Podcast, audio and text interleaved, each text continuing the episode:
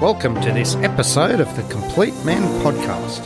This podcast aims to help, support and inspire men of all ages to reach their full potential and be fully present in their lives, be better men and serve our families and community. Hello again, it's your host Paul Tonner, and today's topic is focusing on being triggered.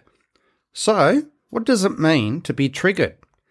It is a topic the men at Complete Men explored in a process during the week. Being triggered is when one has an emotional reaction to a disturbing topic. What triggers an individual is based on their individual experiences. It can be a person, a place, a thing, or a situation that causes an intense or unexpected emotional response. One moment one can be calm. However, when a sudden triggering event comes along, it can send one into feelings of despair, anger, and hopelessness. The men in the group spoke about several experiences in which they were triggered by something, how they handled the situation at the time, and how they would best respond to the situation in the future. Many men in the group spoke about how they would often be triggered by things that their partner said to them, and how their partner acted at that time. An example is having an argument just over trivial things. There are many different things that trigger someone. However, whatever the trigger is, they all have one thing in common. They are unexpected. Triggers are often due to the past, unresolved trauma, and our emotional triggers alert one to perceived threats in their environment. Now, with myself, I've been triggered in the past by criticism from others or hurtful words. I remember when I was young and I started playing cricket against men, being sledged badly on the cricket field when batting wasn't something I was used to. And I've also been triggered by things that I've watched on the news, such as injustice to others, incompetent governments. I get triggered every day when driving on the M1 motorway and seeing the lack of progress in construction work going on to improve the motorway, therefore causing traffic delays. I also get highly triggered when watching a sporting event on television, and a decision by an official or a captain of my team makes me angry, and I've no control of the situation. Example is the current Ashes series, and I'm finding I just can watch very little of it because I just get so tense and I get so triggered easily, and it brings out the worst in me. However, to me, I believe that being triggered can actually be a gift. And because it is telling me what I'm holding on to from the past and where I'm not free in my life. I've mentioned that I love listening to Rob Dial on the Mindset Mentor podcast, and to me it is true when he mentions that our triggers teach us and help us to learn about ourselves. Also, that our triggers are our fault because we are responsible for the way we react or respond, and that our triggers are what we need to work on most. Now, when I feel triggered, it is telling me where I feel uncomfortable, and it helps me identify when I'm feeling triggered. I can understand how these triggers form, what it feels like, and then respond by creating a strategy for coping when I'm triggered. Now, there's different types of triggers. The two main types are, so there's the internal, so that comes from within the person. So it might be a memory, physical sensation, or an emotion. So an example is with myself, like I've had a fear of heights ever since I was young. And I remember, it might come back to when I was a child, when I was about 10, I was about 9 years of age, and I fell out of a car. And luckily survived. I was grazed from head to toe. But I have had ever since then, I've noticed I've had a fear of heights. And I remember when I was about 21 years of age, walking, I was on holidays in Cairns in Queensland here, and walking up to the top of a bungee jumping tower and just, finding it, only getting about halfway up because I was just feeling so triggered and, just couldn't handle the fear of heights. But I also have get triggered when I see a magpie. Now, magpies, I don't know what it's like in other countries around the world, but magpies, when it's breeding season here in Australia from August to November, magpies are vicious and they'll do anything to protect their young. And, when I see a magpie, there's always that memory of being attacked when I was young by several magpies years ago during the breeding season. And every time when it gets to August, September every year, my anxiety goes up when I go for a walk outside. Now, other types of triggers when it comes to internal is that there's, brings on anger, anxiety, feeling overwhelmed, abandoned, out of control. There might be the urge to run away, escape or avoid the situation. And might be bring on loneliness, muscle tension, so clenching one's fist or jaw, might bring back memories and flashbacks. So every time when I go around that corner where I fell out of that car, it brings back flashbacks and memories of what happened that day. So it might bring back memories and flashbacks to a related traumatic event. And other things with internal triggers, it brings on pain, sadness, panic attacks, maybe feeling unsafe, elevated heart rate, sweating, difficulty with breathing. Now, the external types of triggers, they come from the person's environment. Now, it might be a person, a place, or a specific situation.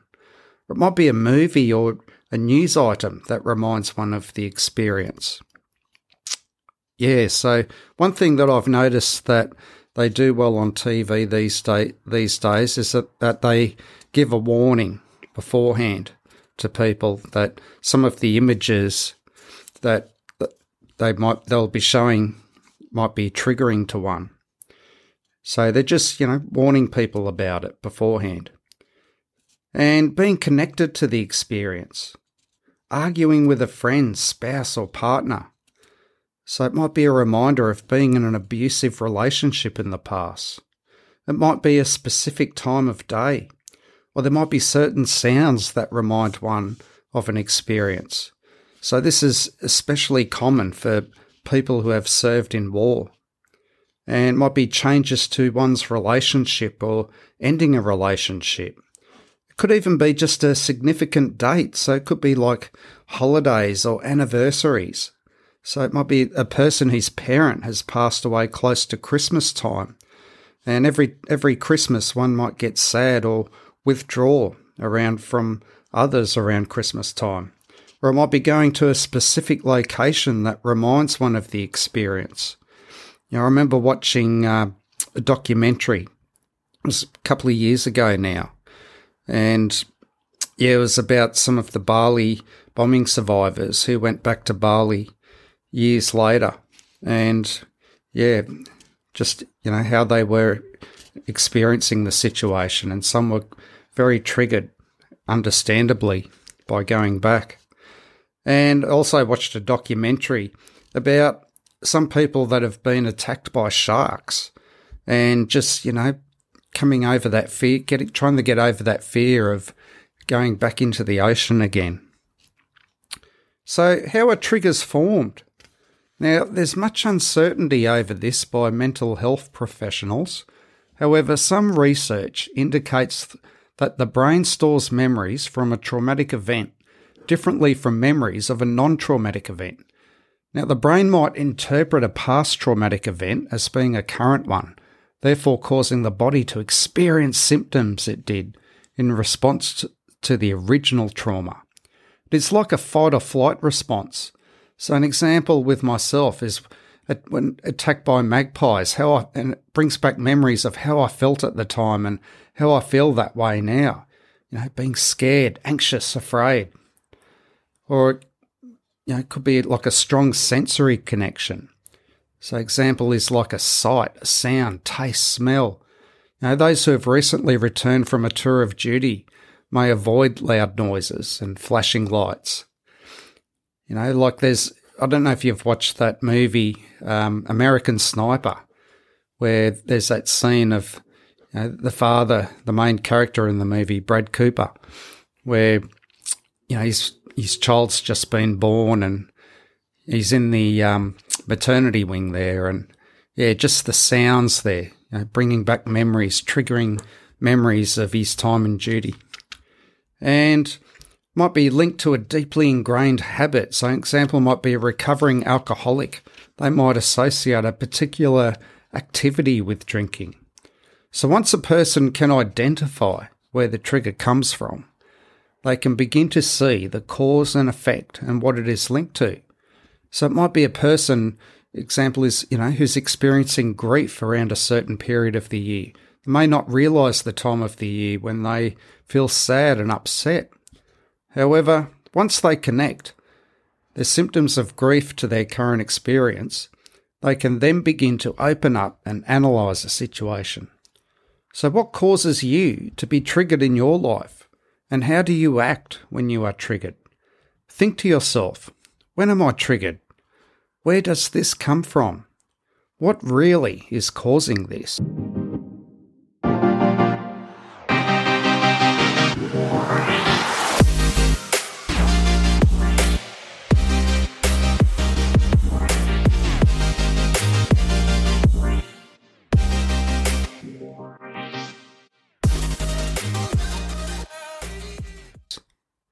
Now, here's some tips on how to recognise what triggers you. Notice how you feel. Do you feel anxious, overwhelmed? Do you feel stressed? Pay attention to the symptoms you have when triggered by something, especially if it is unrelated to your current circumstance. If feeling this way and you don't understand why, there's a good chance that you are triggered, and that's why I feel that whenever I am triggered, it is a gift because it makes me stop and become aware and realise that I'm triggered by something right now. And just ask myself, what is behind this? Is there something that is weighing on your mind? So it might be like a financial concern. However, if it's a routine occurrence that gets you stressed, then one needs to ask, what is really behind this? Why do I get stressed and react when this happens? Another tip is to listen to yourself. Do you keep venting about a particular issue? It might be something at work or a relationship. What is it that when you talk about it, you get all worked up over and over again? I notice that when I watch things on television, and I can understand why some people make that decision not to watch the news. Now, if this happens, it may have you triggered. Also, ask yourself, what are you feeling? If you are quickly and easily provoked and triggered, especially if it happens often, pay attention to it. What is the situation? There may be an underlying stressor behind it. Now, tips on how to respond and deal with what triggers you. Now, there isn't really a cure for triggers. However, one can identify when they are upset and understand why they are upset and manage how they will react to the situation. Awareness and mindfulness are the key in helping one understand why they feel threatened and deal with what triggers them in a healthy way. That is, respond and not react. And this is one thing that I've learnt in my time at Complete Men.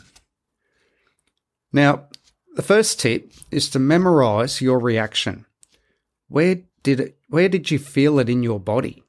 Did you feel it in your stomach, your chest? Because every emotion has a physical sensation with it. Did your mind go blank? Once you begin to recognise that feeling, it will be easier to be able to identify it as a trigger and begin to take the first step in taking appropriate action and respond to the situation in a healthy manner. Now, the second tip, just take a break. Take time away from the situation to process your emotional response. Practice recognizing when you're triggered. Do some deep breathing. So I've mentioned in previous episode that I'm a nasal breather. So I try and concentrate all my breathing when I'm doing some breath work in and out of my nose. Most people, when they're doing deep breathing, the most common method is in through the nose, breathing in through the nose and out through the mouth. And when you breathe out, it should be twice as long as the in-breath. And it can be done anywhere at any time. When we are stressed, the sympathetic nervous system takes over with an increase in our heart rate and an increase in our breathing rate. By slowing down the breath, it helps bring the parasympathetic nervous system into play, bringing the whole body back into rest mode. One feels more relaxed, calm, and they begin to think about the situation, event, and begin to think about their response. Now, mindfulness meditation is also very important. So what that involves is combining meditation with mindfulness, and it's being fully focused on the now and acknowledging your thoughts, feelings, and sensations without judgment. You can combine it with deep breathing, and it just involves being in a comfortable place, just sitting even for just several minutes. And it can be done driving the car in silence, exercising with no music on or the TV on, and just focusing on your breathing, or even simply when you're doing the dishes or brushing your teeth. Now, the third tip is to understand your feelings. Take the time to listen to your feelings without being hard on yourself. Allow yourself to feel whatever emotion you are experiencing. Don't try and stop it, just allow it to go past. It's like a passing cloud. And keeping a journal can be very helpful too, to identify patterns in regard to being triggered. What was the event? Was it a type of person or a situation? Now, the fourth tip is to work with a professional if required. So speak to a counsellor or a mental health professional, especially if you are triggered often and are finding it difficult to manage your triggers. They can be very helpful in producing coping strategies or refining one's coping strategies. Now, men's groups are a great way for men to identify and express what is triggering them without being judged and in a safe environment. Now, at Complete Men, we sometimes use role-play situations to assist men in dealing with situations when they become triggered. So, example is, it might be their child is being defiant, or it might be an argument with a spouse. And I've witnessed many, many men benefit from this and have improved their relationships and have a much more happier home life. So we can choose to resist or challenge our triggers and learn from them.